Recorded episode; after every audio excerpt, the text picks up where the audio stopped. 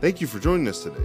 For more information about the church, campus locations, service times, and more, visit ecoegt.com. Also, stay in touch with us on social media by liking us on Facebook and following us on Instagram at ecoegt. Now let's prepare our hearts as we go into the message. It is so good to see you today in the house of the Lord, and those who have joined us by live stream, thank you for inviting us into your home.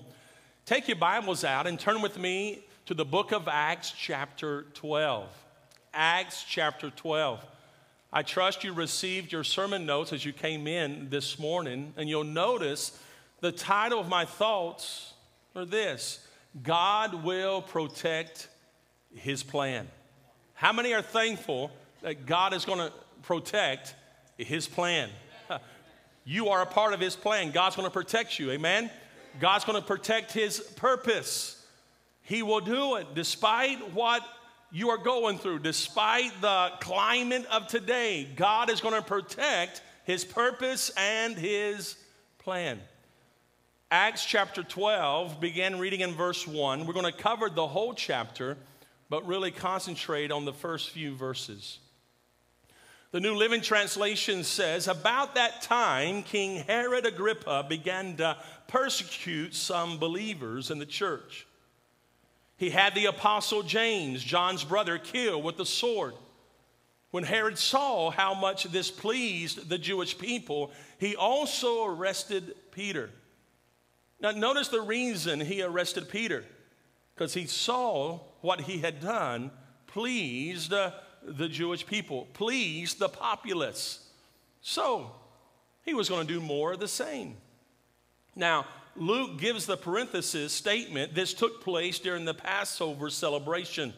So it explains some of the delay why he didn't have Peter killed immediately is because the Passover was there. Celebration lasted about seven days. So, so it would be a great offense to the Jewish people for, for the, the king to to kill someone by the sword during the Passover.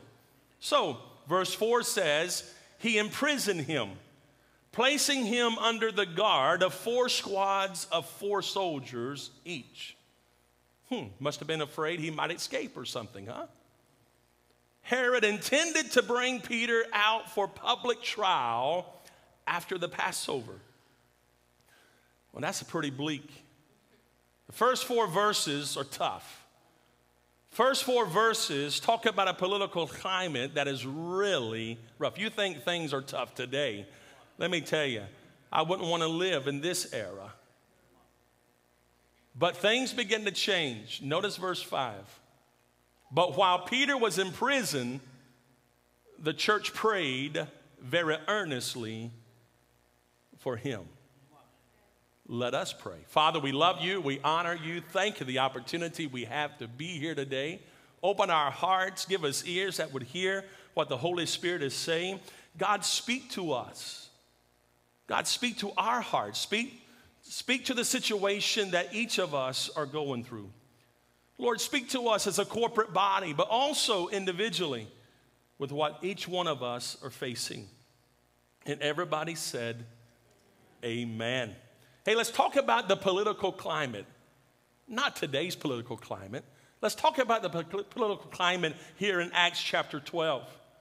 You know, politics deals with the governance of a nation and people.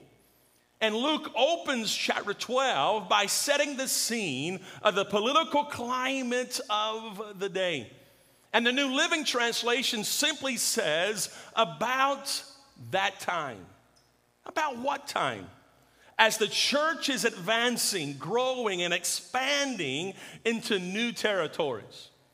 Now, let me give you kind of a timetable most theologians believe that this took place somewhere between AD 42 and AD 46. Now, if Christ was crucified around AD and resurrected around AD 30, this is about this is about 12 to 15 years after Pentecost, after the church was established and the church was growing and great things were happening.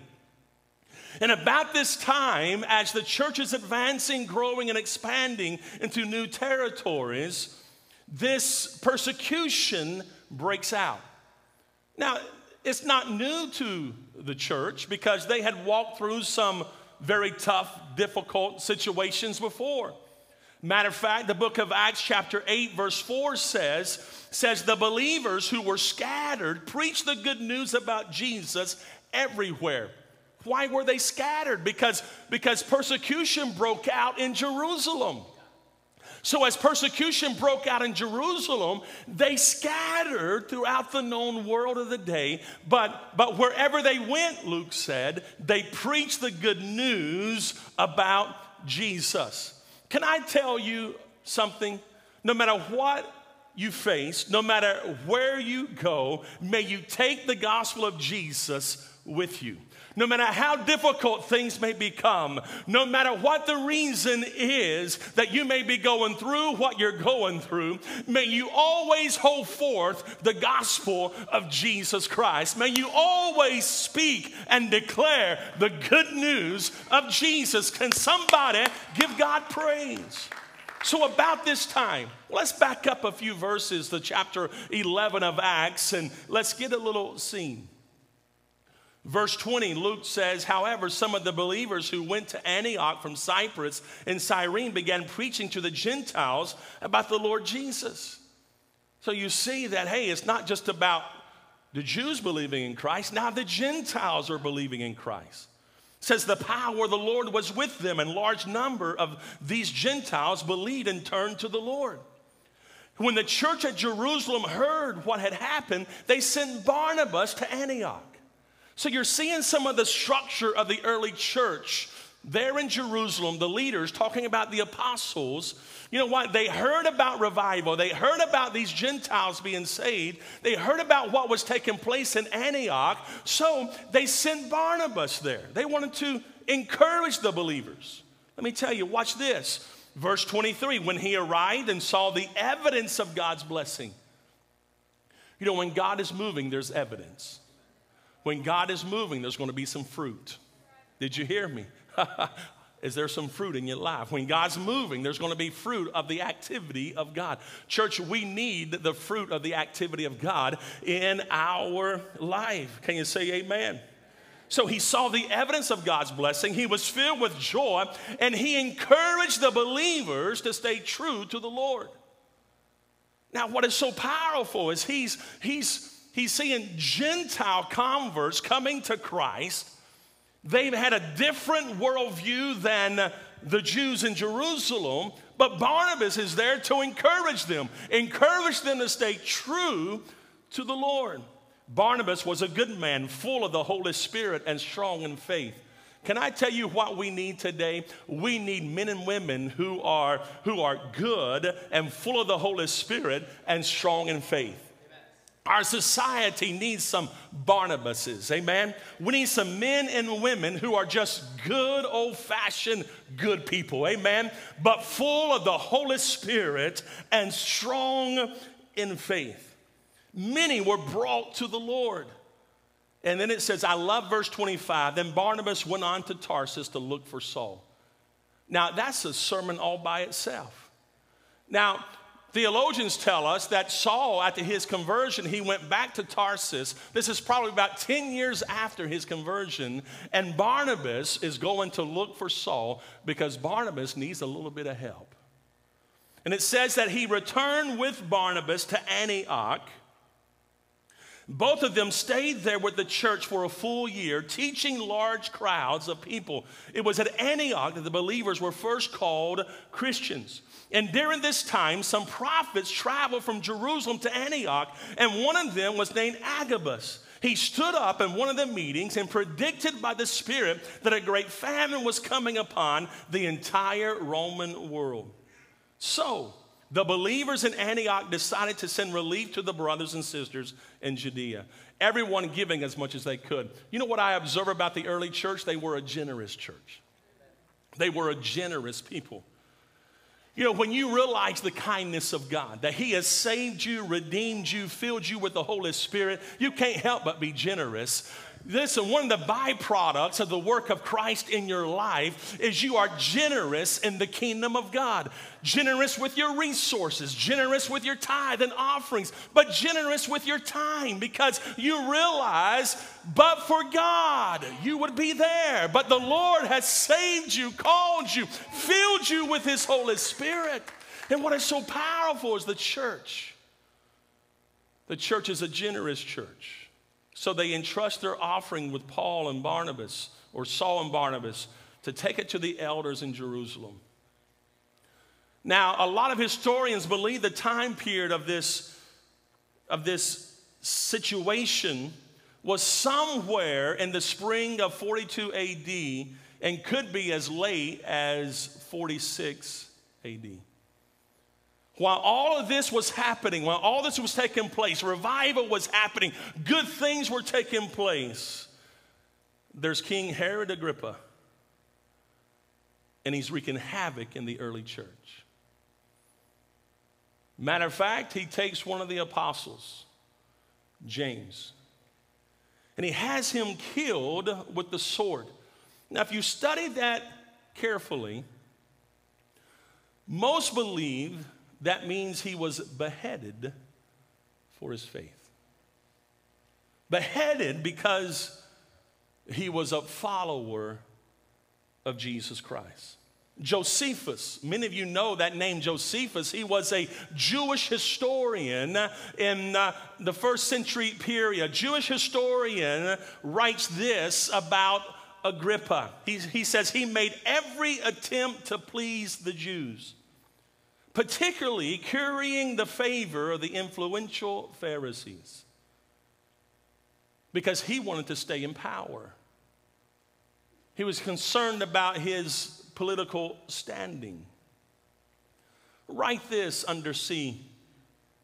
So it's not surprising that Agrippa began to persecute believers in the church. King James puts verse 1 this way About that time, Herod the king stretched forth his hand to vex certain of the church. Notice that old English word, to vex, to lay one's hands upon. This diabolical plan of the leader, who was a product of his times, was to attack the church at its head by attacking the leaders of the church. Now, as we talk about the political climate of the first century, may we today, may we pray for our leaders. It's important you pray for our leaders, our national leaders, our president, his family, his cabinet, our senators and congressmen and women. It's important that we pray for our national leaders. It's also important you pray for your spiritual leaders. You pray for your spiritual leaders in the local church and also in the national level. Pray for those in authority. If we've ever been reminded, we need to pray for those in authority today. May we also, when I read this, I, I thought, may we remember the suffering among us.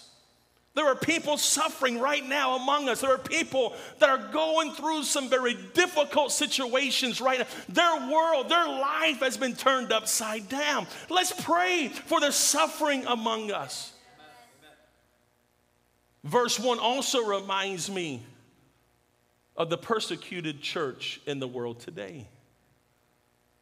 Pray for the persecuted church in Sudan. Pray for the persecuted church in Cuba. Pray for the persecuted church in Africa. Pray for the persecuted church in lands where, where they can't publicly uh, profess Christianity. Pray for the persecuted church in China. Pray for the persecuted church in Russia. We must pray for the persecuted church in the world uh, today. And may we seek for peace and safety for all. Now, let's talk for a few moments about decisions to appease the populace. It's a challenge when we have leaders and leadership that make decisions based upon political expediency. He had the apostle James, John's brother, killed with the sword when Herod saw how much this pleased the Jewish people. He said, I'm going to arrest Peter. Then he imprisoned him, placing him under the guard of four squads and four soldiers. Herod intended to bring Peter out for public trial after the Passover. Do you think there was going to be much of a trial? He was going to bring him out for execution. Let's talk about James, killed with the sword. Now, what do we know about this apostle, James? We know that he's the brother of John. James and John. James was the first apostle martyred, probably around 42 to 40, uh, 45 AD. He was a part of what, what we call in the New Testament the inner circle. Often Jesus with his 12, he drew, withdrew from them, and there was three disciples you found most often with Jesus, Peter, James, and John. So, John or James was in the so called inner circle among the apostles with Peter and John, and they were privileged to eyewitness the transfiguration of Christ in Matthew 17. Can you imagine that wonderful saw, that sight that James was able to see? They were also among the privileged few apostles that witnessed Jairus' daughter being raised from the dead. Mark 5, verse 37 says Jesus stopped the crowd and wouldn't let anybody go in uh, except Peter, James, and John, the brother of James. So James was there when, when Jesus spoke to Jairus' daughter and life returned to her dead body. He was there in the Garden of Gethsemane on the night that Jesus was betrayed and arrested. You know, we know a little bit about the temperament of James also. We know that he was a fisherman. We know that he and his brother John were called sons of thunder, no doubt because he was outspoken for Christ. Now, it could have been his outspokenness and boldness for the gospel that got him into trouble with Agrippa. Some believe that James could have been an outspoken critic of Agrippa's ruthless leadership. Now, what you look at and what you learn from our passage is Agrippa believed in political expediency over doing the right thing. When Herod saw how this pleased the Jewish people, he arrested Peter. His intention was not to stop with the murder of James. So he arrested Peter. Now, let me give you some thoughts concerning the political climate of the first century church and how this can apply to our situation and circumstance today. Let us elect or re elect leaders who are committed to leading by doing the right thing and not by simply leading what pleases the populace. As we can see from our passage, when you lead from popular opinion, people's lives become expendable. We need leaders who will not simply lead for the sake of being liked, but lead because it's the right thing for America. May we seek leaders who will not lead from an appeasement standpoint, but from a righteous standpoint.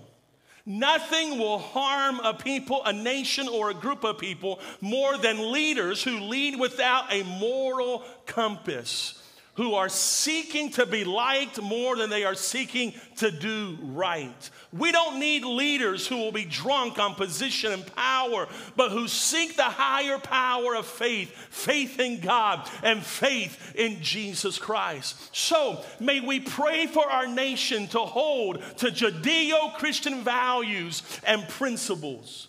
Let us ask the Lord to give us leaders who will value life, every life, and who will seek morality and human dignity for all. Let's encourage believers with strong biblical convictions to be engaged in public arena in order to preserve Judeo Christian values. Now, let's talk about the third thing there is hope. Look at your neighbor and say, Neighbor, there is hope. Even when you read the first four verses and it looks like, what a dark day, what a difficult season, there is hope. there is hope today. Even in what you may feel like may be the toughest moment in our nation's history, there is hope. Maybe you're facing something personally and you feel like the darkness has surrounded you. I'm here to tell you there is hope in Jesus Christ. No matter what you are facing today, as long as God is upon the throne, He will protect His plan, He will protect His purpose, and there is hope in Jesus Christ. Can somebody give God praise? Now, I love verse 5, but while Peter was in prison, the church prayed very earnestly for him. Now, the opening verse of chapter 12 is very concerning, it's very challenging. But verse 5 begins to tell a different story. Let's talk about the posture of the church. The posture. It says the church prayed earnestly for him. Get that statement. The church prayed. the church prayed. It's more than a statement, it's a position. This showed the church's dependence, their trust in God, their belief in the goodness of the Father. It demonstrated their posture. Hear me, we are not helpless as long as we know how to pray. Did you hear me? We are not helpless as long as we know how to pray. Something happens when God's people pray. Something takes place when God's people pray. Miracles can happen when we pray. The supernatural can be displayed when we pray. Alvin VanderGriend is the co founder of the Denominational Prayer Leaders Network, and he writes Prayer is our supreme weapon against evil. By prayer, we can stop Satan's attacks, foil his schemes, and lessen his effectiveness. By prayer, we assault the devil's stronghold, build the kingdom of God, and send workers into the harvest field. Prayer, real prayer, is Satan's undoing. Did you hear me? Prayer, real prayer, is Satan's undoing doing. He writes this. One of my favorite quotes on spiritual warfare comes from the book, The Kneeling Christian. And he quotes, There is nothing the devil dreads so much as prayer. His great concern is to keep us from praying. Someone has wisely said, Satan laughs at our tolling, mocks at our wisdom, but trembles when we pray. Church, I think it's time we make the kingdom of darkness tremble. I think it's time that we keep on praying. There is hope in Jesus Christ. Whatever place you find yourself, there's hope. Whatever side on the political agenda, understand there's hope in the name of Jesus Christ. You can pray, and prayer changes things. The enemy trembles when the people of God pray.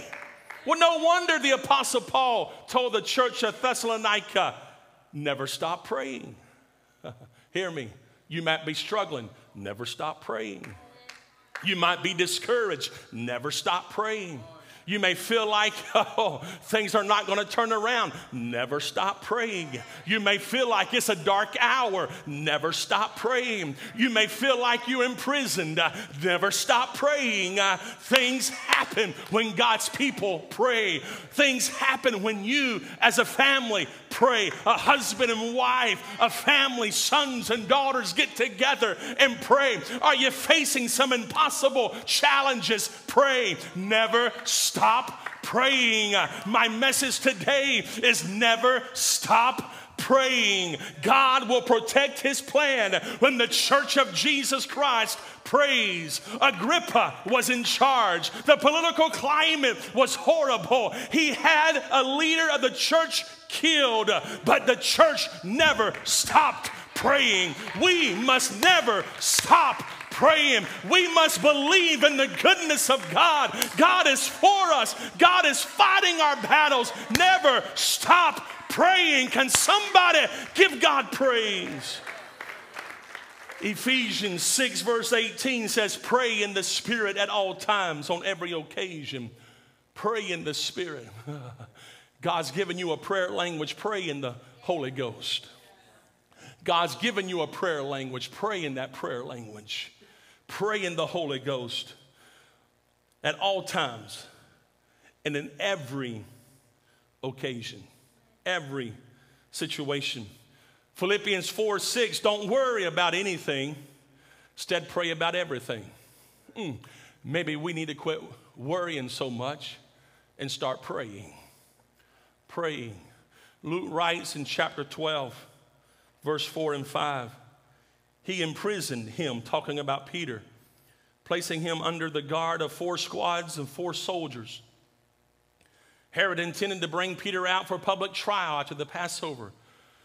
But while Peter was in prison, the church prayed very earnestly for him. Herod imprisoned him. To make matters worse, maybe he had heard how the apostles were delivered before. Maybe he heard how some of them kind of escaped from prison, so he wanted to make sure Peter was not going to escape. So he got four squads of four soldiers each and in verse 6, it informs us Peter was fastened with chains between two soldiers. Others stood guard at the prison gate. Get this picture in your mind. He was securely locked away as much as possible in the first century, but the church prayed. but the church prayed. but the church prayed.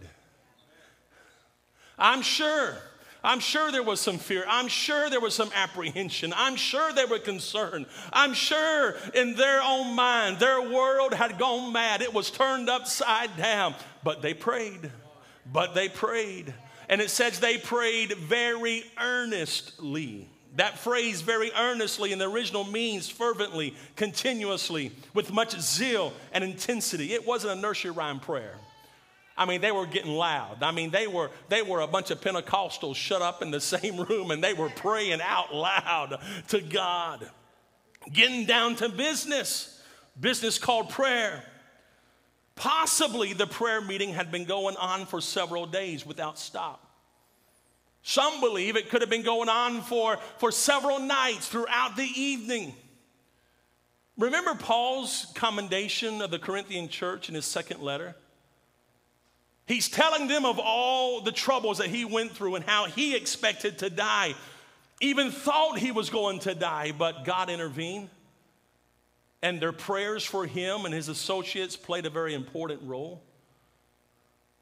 Never underestimate the importance of your prayer.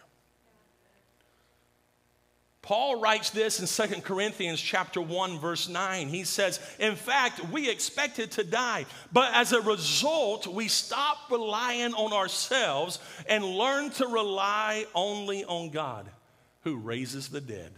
I love that phrase. we quit relying on ourselves, but we relied upon the God who has resurrection power who raises the dead. He did rescue us from mortal danger, and He will rescue us again. We placed our confidence in Him, and He will continue to rescue us. Now, notice this, and you are helping us by praying for us. Did you know that when we pray, we're helping one another? When the church prays, we're helping our nation, we're helping our communities, we're helping our families. When the church prays, we're helping the gospel of Jesus Christ. You're helping your leaders. Did you know that? When we pray, we're helping one another. When God's people join together for collective and corporate prayer, miracles begin to happen. Now, I want you to read I want to talk about the activity of the Lord. We talked about the diabolical plans of Agrippa. We talked about the political climate of the day. And they had no control over those things, just like you and I don't have much control as to what's happening today. But the Lord is protecting his purpose and his plan. Look at verse 6. The night before Peter was to be placed on trial, he was asleep, fastened with two chains between two soldiers. Others stood guard at the prison gate. Suddenly, there was a bright light in the cell, and an angel of the Lord stood before Peter, and the angel struck him on the side to awaken him and said, Quick, get up. And the chains fell off his wrists. Now, I observed something that I think is really important. I mean, it's the night before he's going to go on trial. Now, if I'm Peter, I'm thinking this really isn't a trial, it's going to end in my death. But here Peter is, he's sleeping. Listen, a pandemic keeps me up at night sometimes. I know if I'm facing death the next day, I might worry a little bit. I might have a problem sleeping. But you see, Peter is sleeping and he's in a deep sleep. You say, well, how you know he's in a deep sleep? Because the angel had to kind of strike him to wake him up, and he's in a fog here. I told the first service, it's like, it's like, it's like I got to do to my wife sometimes. She's snoring so bad at night, I got to knock her on the side and wake her up.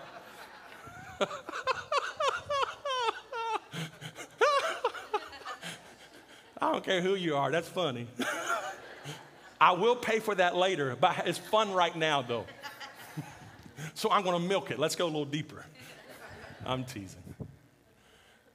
The angel strikes him by the side. Get up quickly. Let's go. And it's really, really comical because Peter thinks he's in a, in a, in a vision. Peter doesn't realize it's, it's, it's actually happening until he gets outside the cell, until he's standing outside the gate. You know, why did I give the title that God's going to guard his plan? Because there are several times throughout Scripture that you read that God sent angels to intervene and put things back on course. That God sent angelic beings to deliver a message or to change a situation. And in this case, to deliver one of their leaders from a diabolical plan of an evil man. And I submit if God will do that, then God can do it for you. God can help you. Sometimes we become so discouraged because of the difficulty of the way. Sometimes we become so discouraged because we feel like that, that, that, that, that, that no matter what you do, it seems as if evil triumphs. But hear me God will protect his purpose, God will protect his plan corporately in government, but also for you individually. God will protect his plan over your life. Verse 9, I love this. So Peter left the jail. He walked right out of that prison. Now, get it, there's two guards he's fastened between. There are guards standing uh, at the gate, and Peter, with the angel's help, walks right out of there. Rome thought they had secured him, but hear me, God freed him. The enemy may think he has you bound, but God's about to help you walk out of that prison. He's about to help you walk out of that situation. He's about to bring deliverance. Why? Because God is for you and not against you. He's got a plan to prosper you and anoint you and to bless you. Receive that in your life today. Receive it today. See, I believe the Lord's about to help some people walk right out of their situations. Some places where you thought the devil had you, but God is not finished with you yet. Look at your neighbor and say, Neighbor, God's not finished with you. I believe the Lord is about to walk some people right out of that prison cell and into your destined freedom. I believe the Lord's about to supernaturally move in such a way that it will confuse the enemy and God's purposes will be pushed forward and the enemy will be left confounded. Real quick, Luke places in the narrative the sudden death and demise of King Agrippa. Why did he put this in the Holy Scripture? Because it's a historical fact, for one thing. Josephus confirms it.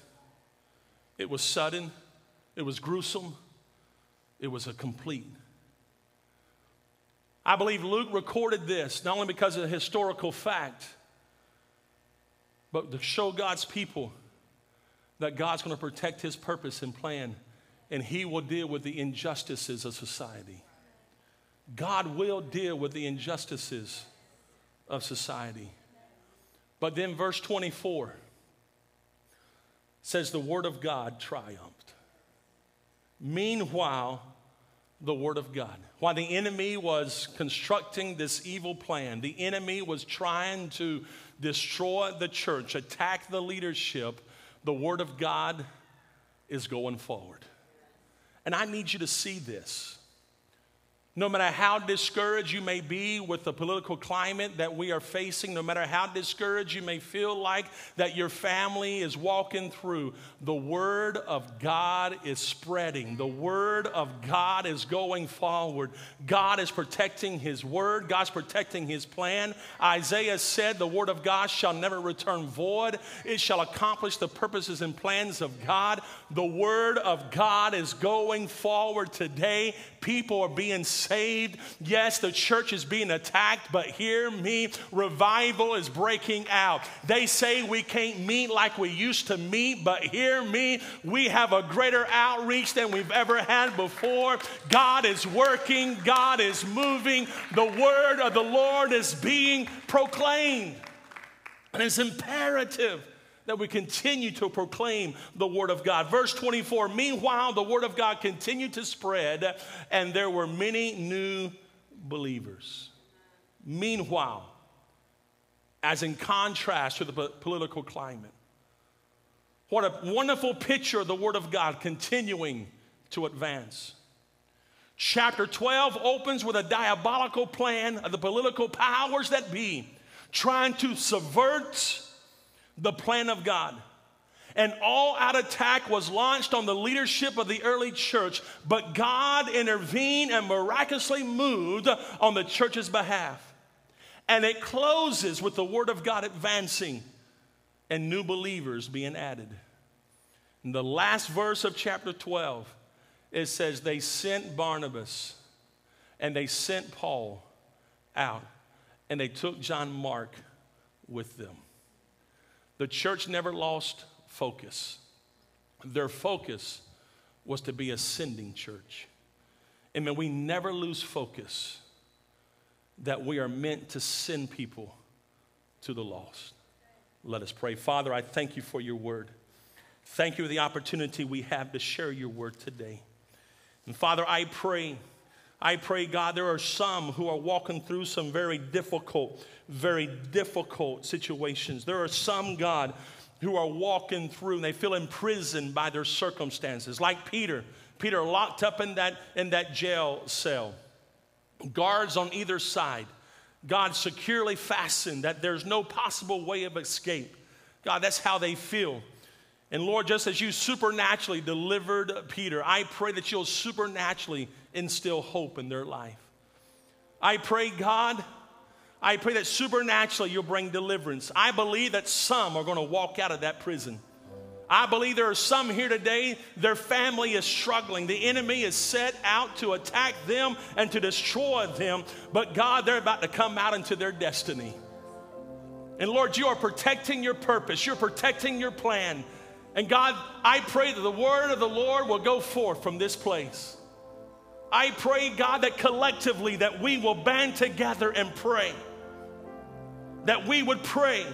We pray for the nations of the world. We pray, God, for our nation. We pray for our families. We pray for our community. We pray for our spiritual leaders.